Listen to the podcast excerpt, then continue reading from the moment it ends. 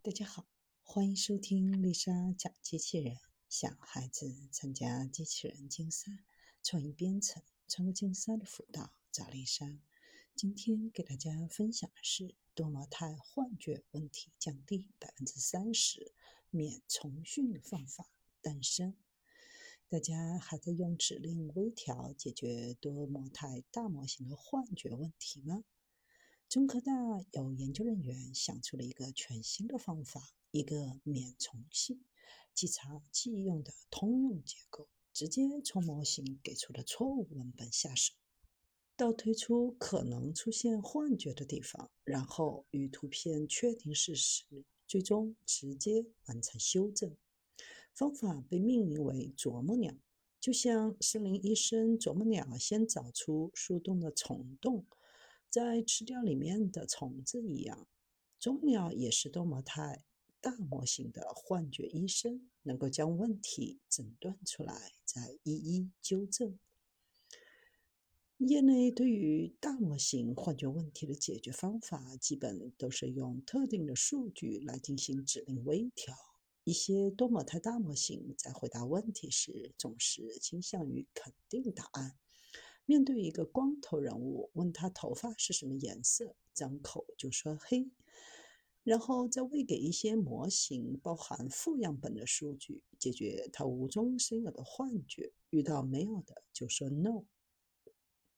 除了指令微调，也有会进行价格调整，反正就是要重新训练一个新的模型。而啄木鸟。是一个无需操作就能够解决幻觉的全新方法，一共分为五个步骤，每一步都采用了清晰透明的设计方式，具备良好的可解释性。第一步，关键概念提取，找出模型给出了答案中提到的主要对象，最有可能解除幻觉的元素。第二步，问题构造。在获取关键概念后，围绕提出的问题，有助于检查幻觉所在的地方。主要分为对象层面和属性层面。属性比较依赖于上下文，可以用带有上下文的例子来提示模型，以便提出的问题更有意义。第三步，视觉验证，你用专家模型来回答上一步提出的所有问题。方便后续的校正。对于对象层面的问题，利用 Grounding Dano 进行目标检测，确定关键目标是否存在以及关键目标的数量。对于属性问题，则用 Bleep To 来搞定。这类传统 VGA 模型输出答案的长度有限，幻觉问题更少。第四步，视觉断言生成。基于前两步获得的问题以及视觉信息合成结构化的视觉断言，最后幻觉纠正。根据上步的总结，对比模型原始的输出，得出新的答案。啄木鸟采用 GPT 3.5 Travel 来完成关键概念提取、提问和最后一步的纠正。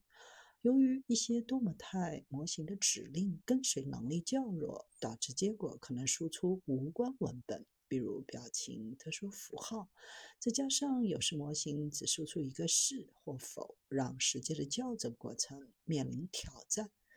两个简单的措施就可以搞定：将模型回答的是和否与啄木鸟给定的答案组合起来，比如“是的”图像中有一只狗。就不怕模型当中原本只给出了一个简单的 yes or no 来逃过校正，在校正过程当中将原始问题添加到大模型，以便大模型更好的掌握文本和任务的要求。效果验证幻觉减少了百分之三十，整个方法看起来非常好理解，效果怎么样呢？通过几个数据集进行了全面的定量和定性实验。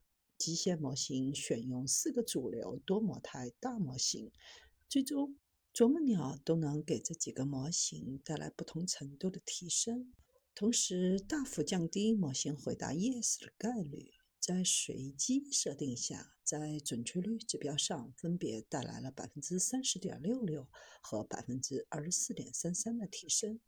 在更全面的 MME 数据集上，啄木鸟也能够有效减少动脉态大模型在对象级和属性级层面的幻觉，也就是某物是否存在、数量多少以及位置和颜色。